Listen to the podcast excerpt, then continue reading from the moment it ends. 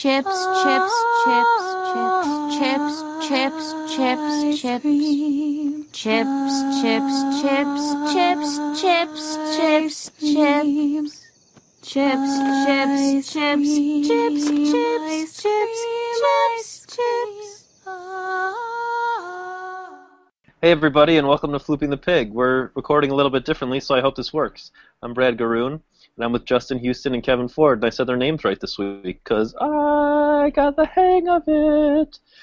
This week, we're going to talk about some chips and ice cream. Justin, tell us about these delicious snacks and also the episode. Okay, I'll try. Um, Chips and Ice Cream is about um, BMO really loving this sort of children's variety act that takes place uh, like live puppet theater with chips and ice cream, and she swears it's awesome, and turns out to be kind of annoying and repetitive, and Jake doesn't appreciate it. Um, so they end up uh, inviting the guy who does it back for dinner. It's just like this these little sock puppet looking things that say chips and ice cream. Um, so they invite him back. They agree to it. I forget how BMO convinces him to do it. Um, but they uh, they make some food, and the guy who's like a small bear is like, "Yeah, yeah, how about we just have like chips and ice cream?" Which is the thing that the puppets keep saying. And so they're like, "All right, well, I made all this food." He's like, "No, no, no, chips and ice cream. Let's do it." And they go, "Okay." And so they all kind of make it up, and Jake's sitting across from the guy, and the guy can't believe this is finally working. Um, and he says, uh, "Yeah." Uh, he ends up getting a spell cast on him. Jake does by the bear, He's very excited and gets rid of. He passes these uh, sort of spirits. They were attached to his like ears, of all things, like on top of his head, and uh, they pass on Jake, and now he has these things on top of his head. The bear jumps out the window and escapes and runs away. And so Jake's like, "Well, these are part of me now." And uh, they sort of they try to deal with it um, as best they can. Like they'll keep him outside the house, and BMO brings him a blanket and stuff. But they just they're incessant. They just keep saying, "Chips, ice cream, chips." And uh, kind of suspicious about this, so she's doing research about the chips and the ice cream situation. Um, so it's I mean it's it's getting pretty frustrating for Finn is trying to show that he's not annoyed by this, but he clearly is very bothered by uh, them saying chips and ice cream over and over again. Um, so and this is where my memory gets a little fuzzy. So they end up going to a farmer's market, um, and they end up getting some, or like looking for some ice cream amongst other items and uh, they run into the bear guy who's like, "No, I don't want the back," and then like he runs away. Uh, he's like, "I was, you know, finally free," and yet he still seems kind of trapped and like longing for the thing that uh, you know was was such a burden on him for so long. Um, so it's kind of it kind of takes a dark turn there. Uh, and so anyway, so Jake's still dealing with it. Um, I think at some point BMO realizes they're actually speaking a language, um, and they know what they need to do to get this guy like back to them, uh, to to get you know to basically swap them back or whatever their plan is, whatever BMO's plan is. She can now communicate with them by saying like chips, ice cream, chips, chips, chips, ice cream, and all that stuff. So the bear has gone crazy and is now like hanging out with. He's made makeshift chip and ice cream people like on top of his head, um, and now like I, he hears their song that they're singing, the song they sing, this chips and ice cream song, and uh, and so he comes running uh, to the house and he realizes that he wants them back, uh, but he can't because he does the spell to get them back.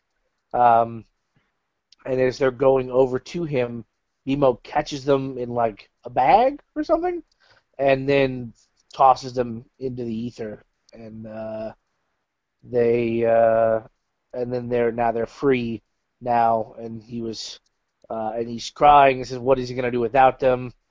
They say something. I'm sure it was reassuring or something. I forget what they tell him. but anyway, the two spirits of chips and ice cream go floating off, and they sort of, in the end, recreate the little um, stage play that they did at the beginning. They kiss a little bird on the head. So, uh, anyway, it was a, a cute episode. I felt like mainly because of uh, they did a smart thing, kind of like last week, and got some good um, voice actors for chips and ice cream. And uh, overall, a little superfluous and a lot weird. Kevin, what did you think of it? Kind of the same thoughts as you. It was really cute. It was really weird. Uh, though I did kind of like the uh, the whole situation with him letting go of what was torturing him and then wanting them back. I think that speaks to people on many different levels and many different scenarios. It was uh, off the beaten path, not a ton to sink your teeth into in terms of Adventure Time mythology, but a lot of fun. Brad? Yeah, I liked it a lot. I thought it was adorable. Um, I agree with Justin. I think it's cool that, like last week, they got a pair of um, a pair of voice actors who are familiar with each other to do a pair of characters. Last week it was Bryce and Jermaine, and this week it was Chips and Ice Cream, who are voiced by uh, Garfunkel and Oates. Uh, Kevin, what are their real names? Uh, Riki Lindhome and Kate Micucci. Yeah, Lindhome and Micucci. So that was adorable. Um, and then Ron Livingston actually voiced Morty the Bear. So that was cool. Uh, just a few corrections from Justin's recap, which he has a hard time remembering. The way that BMO got them to come to got him to come to dinner was he wanted to come to dinner. He he had asked all the little bunnies who were watching the show if he could come to dinner at their house, but they had to run away because their mom came and got him. So when BMO asked him to come to dinner, all he asked was, "Does the moon shine through your window?" When Finn said yes, uh, Morty knew that that was all he needed to pass the chips and ice cream on to the next people. Um, and BMO captured chips and ice cream spirit in a mason jar, not a bag. That might actually be it. Oh, and then you said like they kept them outside, and the reason they were able to keep them outside is because Jake's stretchy powers allowed him to be far away from chips and ice cream. And I liked how Jake didn't care at all about them being there, but Finn went crazy about it. Um, yeah, I just thought it was a kind of a whimsical, fun episode and, and a nice break from um, you know serious stuff. And BMO was hilarious as a little fanboy, fangirl, fan machine. So that was cool. Yeah, this was one of those sort of off the beaten paths where they all, all the little things worked. You know, from the Bears' perspective, you have a very clear sort of story about what happens when the thing you think is is your burden that you want to get rid of, you you don't know it, but it, it's become your crutch. Um, and the uh, you know you we haven't seen BMO in ages. Really, like spent a lot of time with BMO. Um, so getting a lot of BMO heavy stuff, what it really felt fresh and felt needed and felt like uh, uh, you know something that I really hope they don't go that far from BMO again because uh, BMO is a huge fun part of the show, uh, and I don't I don't like that it, it felt like we hadn't seen BMO in forever. So Yeah, that was cool. You know, next week is a is a Cuber episode, and the week after that is a is a Cosmic Owl episode. So we're getting back into some. I mean, the Cuber episode, I'm sure we'll have Graybles, like actual Graybles. So we might see more of BMO, but I think we're about to get back into because we're nearing the end of this this list of episodes that Justin found. Although I was looking at the Adventure Time wiki, and, and there's a new one called some kind, something about pranks. Um, but we're we're kind of nearing the end of this list, so I think we're getting close to the season finale. So we'll probably get back into like thin, serious stuff territory. So yeah, nice to have a com- a little uh, comic relief with BMO. Kevin, where was the snail? Uh, when they encountered Morty, at, I'm sorry, not they, but when Jake encountered Morty at the um, the farmer's market by the ice cream, the snail was just hanging out on the ground. Cool. All right, so let's transition to our favorite part of the podcast, and it's comics. Yeah. This week we read Candy Capers. Um, I only managed to get through the first three issues of Candy Capers, not because I disliked it, but because I ran out of time. So I'm going to recap them, and then we'll, we'll I'll just run them down real quick next week. Uh, Candy Capers is a spin-off. Uh, it's written by, I, I believe, I forget the names of the people who wrote and uh, drew it, but um, it's about uh, Finn and Jake go on vacation, uh, ostensibly. Well, ostensibly they go looking for a new sword for Finn because he lost the demon blood sword. Um, but uh, then we find out later they're on vacation, and while they're on vacation, Candy, I mean not Candy, Peppermint Butler and Cinnamon Bun are given the roles of heroes of the Candy Kingdom. And in that role, Peppermint Butler takes the role of commissioner, and Cinnamon Bun takes the role, or sorry, not commissioner, he's the banana boss, and Cinnamon Bun is sort of his protege. Uh, Cinnamon Bun tries to help Starchy while Peppermint Butler's being in charge of things, um, and ends up uh, tries to help Starchy find Science the mouse, but ends up just launching Starchy into Peppermint Butler's office through the wall. So, because of that, Peppermint Butler deputizes Marceline and Tree Trunks as the next detective team to find out where Finn and Jake are. Um, and they go to this. They they do so while on a case in this town that's all haunted by people.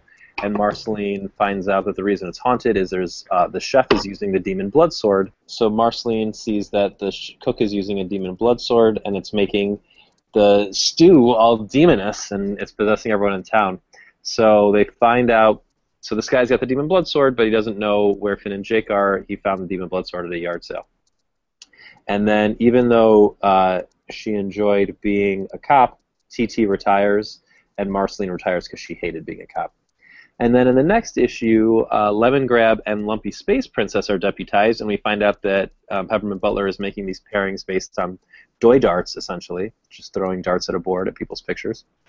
Um, and they go to help some Y wolves retake a mountain shaped like a wolf. Uh, but when they do that, they both end up getting bitten by the wolves and and turn into wolves themselves. And then the wolf mountain comes alive and jumps into a, a volcano. And um, LSP and Lemon Grab get all jacked up. The interaction between the two was quite annoying, actually, um, as one would ex- uh, guess. Yeah, and that's as far as I got. They quit. Okay, so we'll be back next week with more um, Candy Capers, but I will say I, I, I, liked, I dug the first three issues just fine. Um, TT was particularly funny as the loose cannon of the team, so this one's not wholly offensive, but uh, I'll give you a, uh, we'll, we'll get a full rundown when we come back next week and talk about. It. Kevin, tell us about which what what standalone jumble of comics did you read this week? Well, let's see. It was called like the Winter Special or Winter Spectacular or something along those lines. Um, so the first one is Finn and Jake are at home, and Finn really wants to snow, so they go out and play in the snow. And uh, Jake comes back, and he bought the new winter jumpsuits to hang out in. And BMO says it's starting to snow, so they go to bed right away so that they can wake up earlier and and uh, go play in the snow. So they wake up, and all the snow is gone, and that of course upsets Finn. And he surmises that somebody stole the snow, which Jake doesn't necessarily agree with. He's like, well, it could just be the weather or whatever. But no, he's determined to find who stole this, and so of course they think the Ice King would be the one to steal uh, the snow. So they go to his kingdom. They uh, kind of uh, bother him a bit about it, and Ice King actually becomes angry about the accusation and begins shooting snow out of his fingers at Finn and Jake. And this, at this point, they're, they he's kind of chased them back to their treehouse so Finn is happy because all this snow is now their house and they can play in it. Uh, but what happens is, is the jumper that Finn wore that Finn or that Jake bought him possesses him and absorbs all the snow. So Jake takes the jumper off of Finn and the fit the jumper actually goes towards the Candy Kingdom. And Finn was like, "Who did you buy those from again?" And Jake was like, "Oh, you know, just some stranger." So you kind of and then you see kind of a flashback and it looks like a really shady character who might be like a skeleton with a hood. So obviously there's some demon possession or something going on with the jumpers. So they also look around and realize the Ice King is gone and don't, don't really know what happened to him. So they decide to go to the Candy Kingdom to stop the jumper from eating everybody. And then you zoom in on Jake's jumper, and the Ice King was actually absorbed inside of it. So you see like a little 8-bit Ice King on his sweater. Uh, and that was called Snow Hope. So there's your pun for the issue. Uh, the next one is called Pups in Peril. This is a weird issue. Uh, Jake is trapped in in an ice kingdom, not the ice kingdom, by some cat, and it says uh, that Jake is a hot dog and clearly it's danger to them. So Jake kind of questions if they actually know what a hot dog is. He sends BMO and Tree Trunks to go find the Firewolf pup, which was seen in Thank You. Uh, they find him. He saves Jake. That's pretty much the whole issue. Uh, in a sour winter, Brad's favorite character, Lemon Grab, he is pissed off because it's wintertime and he hates the snow. And he wants to air his grievances about the winter with Princess Bubblegum, but he doesn't want to get wet. So, and the letter's not fast enough for him. So he creates this snowsuit, and as he's walking towards the Candy Kingdom, he angrily kicks a snowman, and that causes some snow to hit his suit, and it begins to malfunction. And the suit kind of self-destructs. Lemongrab is able to escape unharmed, but is clearly has some mental anguish over this, and so he ends up writing a letter anyways. And then we see PB and Finn reading the letter, and PB just says that she wishes that Lemongrab would find a hobby. And the last episode, oh, episode, the last issue called "I Scream," like I E I Y E Scream. Uh, Finn, Jake, PB, Marceline, and Tree Trunks are having an ice picnic, which is pretty much like a picnic in an igloo. And this monster suddenly appears, and the gang begins to attack it. And Tree Trunks stops them, stating that it's a fried ice cream creature she accidentally made when working on some new recipes. And the monster got excited by the invite and kind of went a little crazy. And so he apologized to everybody and holds them all close, showing that he can be warm and affectionate. And the comic ends with Marceline wondering if he's strawberry flavored and taking a bite out of him. Uh, that was the issue. It was a waste of time. Don't read it. Oh, it's such a uh, God. What is happening to us? What's happening to us? All right, so thanks for coming why, by. Why is it my fault this comic is a waste? Didn't say it was your fault. I asked what's happening to us. As a team, we're a team. I hope that we have a lot to say about Graybles. What, Justin? I'm the shy one. uh, do you want to plug some Twitter stuff, Kevin? Uh, yeah, follow me on Twitter at K4 You can follow Pro Wrestling Ponderings on Twitter, which hosts this website, at PW Ponderings. Uh, you're listening to this, so you know how to get it. Uh, but please, if you are subscribing through iTunes or Stitcher or wherever else, if you can, leave a review, pass it around, tell people who like Adventure Time about this, and people who like wrestling about Pro Wrestling Pondering. We really appreciate that. I'm on Twitter at Justin J Houston. It's a real hoot. I'm on Twitter at Garoongate and at Burger Weekly. And please buy my ebook, Burger City, at Amazon. Just type in Burger City. Also, all my Dragon Gate books, which are also on Amazon. You can just search for my name, Brad Garoon, on Amazon. All my Dragon Gate books are now only $1, so it's a good time to buy. And that's it. Thanks for flooping the pig. I flooped the pig.